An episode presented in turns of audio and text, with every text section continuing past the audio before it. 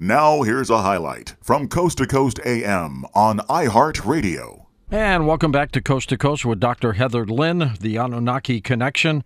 Heather, who were the Anunnaki? Well, isn't that the million-dollar question?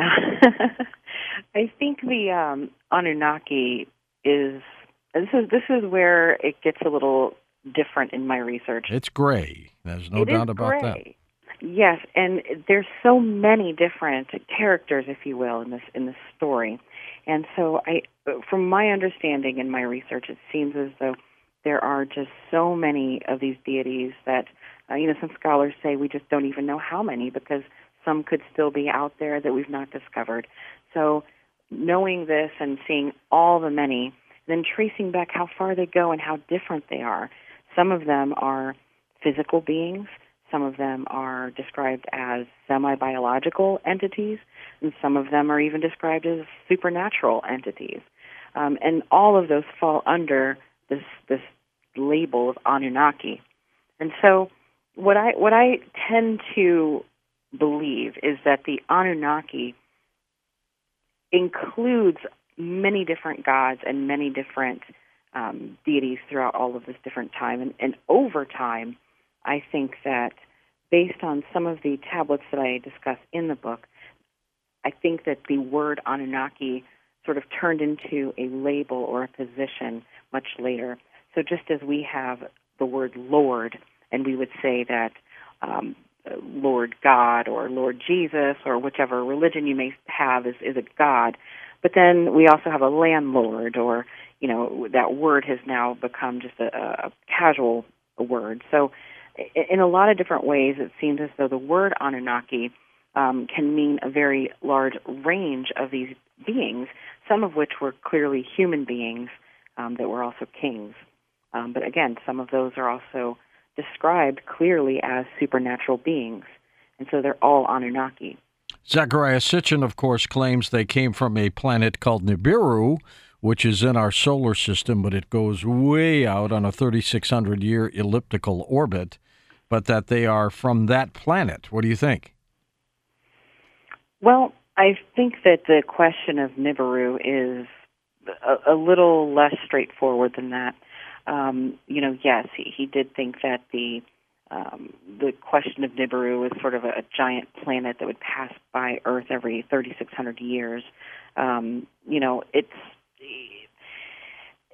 references to Nibiru in the Mesopotamian tablets are actually very, very fragmentary at best, and so it really gives rise to many different possible interpretations, and so it gets more complicated because astronomical associations are factored in. So these planets or celestial bodies could also represent different gods and these things. So I'm really not sure after the research I've done that it would be a planet. And I cover... Yeah, you sound a little hesitant about it. I am hesitant to commit to it being an actual planet.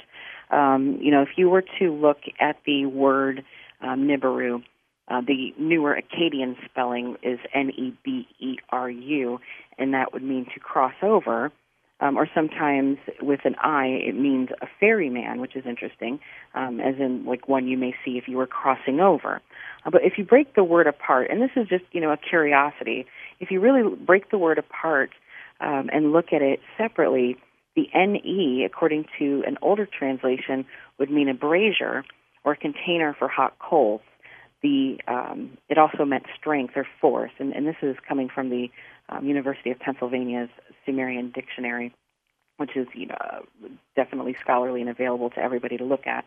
The B in it, the B-E, meant to diminish or receive, and then the R-I meant to lay down or cast or throw down. And so if you kind of, just put all those together, you could interpret Nibiru to mean a forceful brazier diminishing as it's being thrown down, which sounds a little wonky, but if you think about it, it really sounds like the actions of maybe a comet.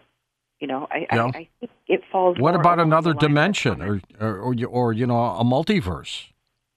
I really couldn't rule that out for sure. I mean, we have no way of knowing, and that's something that you know, I think is really important when you consider all of these different theories, and rather than say, well, this person got this wrong or that wrong, I think when you consider what we're actually talking about in the vast time period and the very little information we have, and also considering how much the ancients knew that we don't give them credit for, maybe they were aware of such things. I mean, they were aware of so many different technologies and sciences, and of course, very complicated astronomy. Why couldn't they? I think anything is open at this point. Your cover of the illustration of your book, The Anunnaki Connection, depicts what I would think is Adam and Eve, correct? Yes. Now, Zecharia Sitchin claims that the Anunnaki genetically manipulated whatever species or entities were on our planet at the time, and hence came Adam and Eve. What do you think of that theory? Well, I think that the texts specifically say that the Lord, in this case, formed man. And so in my belief, what we have here is a somewhat biblical story of the Garden of Eden, and not necessarily the history of a biological creation in that way from those particular texts. So if you look at the narrative of the Garden of Eden, which predates what we have in the Old Testament by a lot, so there's very ancient tellings of this. And it may actually be oral tradition as well that then later got written down, making it far older than we could even imagine to some extent. But the formation of man is a really important concept there. And so with formation, it could be something more akin to civilizing. You know, if we look at the sort of story that it takes place, the place of Eden appears in the cuneiform tablets and translates in Sumerian to an uncultivated plain. And when it speaks of Adam, the Hebrew Adamah translates to ground. And the word Adam in Hebrew literally means red, which connected Adam to the red soil of the uncultivated plain. And so, you know, this connection has sometimes been recognized as a reference to man being created from clay, but that's something that is pretty well debated currently, even in religious scholarship. So it gets a little dicey when you go into this, because you're starting to challenge a lot of orthodoxies and of different religious ideas, and you know, it can get people pretty upset. But in terms of how the people were created, I think that it's more of a semantic issue. I can't say for certain that they were biologically created, say in like a lab coat, beaker sort of science fiction type way. Right, which is how Zecharia portrayed it, basically. Kind of like that, yeah. And I think it would be more likely that it was done through careful genetic manipulation and selective breeding. Nonetheless, it's an incredible story, isn't it, Heather? Oh, it absolutely is. And so much of it is so unknown still. I mean, I'm so surprised every day when I, you know, get a new class of students in, and I usually start going through and saying, how many are familiar with the Sumerians? And at very best, I get about 5% of the hands up in the air. The young people today have no idea who the Sumerians are. I take it a step further, and I say, what about the Egyptians? And a lot of them don't even know about the Egyptians. Really? Really. Are they aware of the pyramids?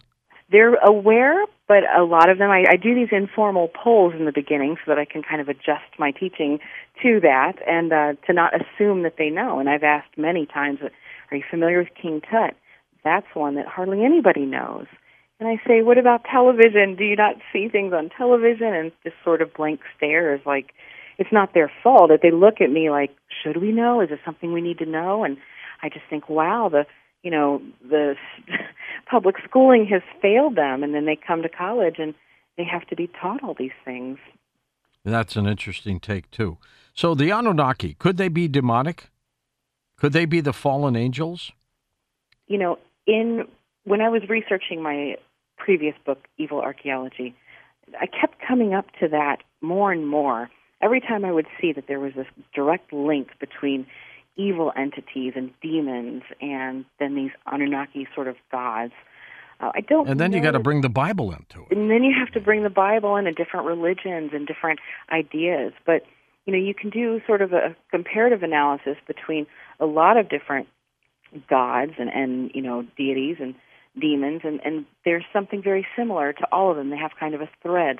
So, for instance, I don't think that they're all demons in that classical sense, because the Sumerians had their own pantheon of demons. But there is a little crossover. So when you have Enki, who is looked at in this, to the Sumerians as like a giver of information and a very important god.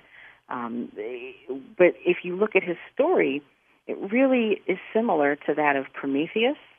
It's similar to Lucifer of the Gnostic faith, if you will. And it's like Loki to the Nordics, and you know, so many different ones. And so in a way, given that, you know, you could say that that could be a demon-like influence, given how we see Lucifer today as a demon, though it may not be in that traditional sense of demon, like a little creature or a, you know, anthropomorphized animal or something like that. So I think it's a little blurred, but I don't think that they're unrelated, and that's something that I think is really important. And you know, the more and more I've looked into these subjects about the others, the different sort of life forms or otherworldly entities, the more I see a connection between what we may call demons, what we may also call angels, and things like aliens or even Anunnaki. Mm-hmm. Do you think ancient wisdom is being suppressed? I do. I do. I know that sounds very, you know, over the top or even conspiratorial. Not really. Not on this show. Oh, good, because I do actually think that is the case. If you remember the looting in the Iraqi Museum, that was something that was clearly planned. Oh, yeah. That was... Yeah, our own government came out and said that, you know, this had been done by somebody who knew what they were doing. They came in... And what they wanted. They knew what they wanted. They had a list, and they went in with surgical precision, and they took what they wanted, many of which actually were Sumerian texts, if you could believe that. Almost 5,000 of them were Sumerian texts. So that's, you know, interesting in and of itself, but we're living in a time where so much is being held back. I mean, you could look at the suppression in a number of ways. One, if you consider that most of the students that come into my class have no idea who the Sumerians are. That means that in public school, they're not being told a lot of just basic, important, foundational information. And then two, on a different front, you have the destruction of libraries and museums today. Just like the burning of the library in Alexandria, mm-hmm. We've had that very thing happen, you know, in modern time with the burning of the National Museum of Brazil. Can I go out of a limb here and say that you believe the Anunnaki are probably extraterrestrial, your personal belief? My personal belief is that as you could define them as extraterrestrial, not that they would be necessarily the Greys per se. I mean, I don't know if I go so far as to say that and that type of extraterrestrial, but I think we're looking at something maybe more... out of this world? Interdimensional, out of this world, that sort of thing. Yeah, you may be right there. Where are they? Where'd they go? I think they're still here. Because we look like them. Who would know, right? Well, I don't know if they look, I don't know if they could materialize, I don't know if it's something like that, but I do think that in a lot of ways, they're still with us. If you look at it as a sort of interdimensional thing, there's a lot of reason to believe that people are still trying to contact these beings today. So if you think about through history, people trying to make contact with, say, demons or angels or, you know, using Enochian magic, as John Dee did, to try to contact these entities, which I believe are the same entities, you have now... groups of people, even in modernity here in Silicon Valley, who are trying to contact off-world beings using different forms of meditation and also DMT. You know, and I say this not to scare anybody or, you know, I know a lot of people are very much interested in exploring other realms using psychedelics, and I'm not promoting the use of psychedelics, and nor am I discouraging them. I believe in freedom. But I will say that there are many people who've experienced contacting these sorts of entities who they characterize as elves or aliens or guides or even helpers. And at the same time, some of them visually see these creatures look like things that we would describe the alien abduction scenarios. Mm-hmm. So, you know, reptilians or praying mantises. So I wouldn't rule that out either. Listen to more Coast to Coast AM every weeknight at 1 a.m. Eastern and go to coasttocoastam.com for more.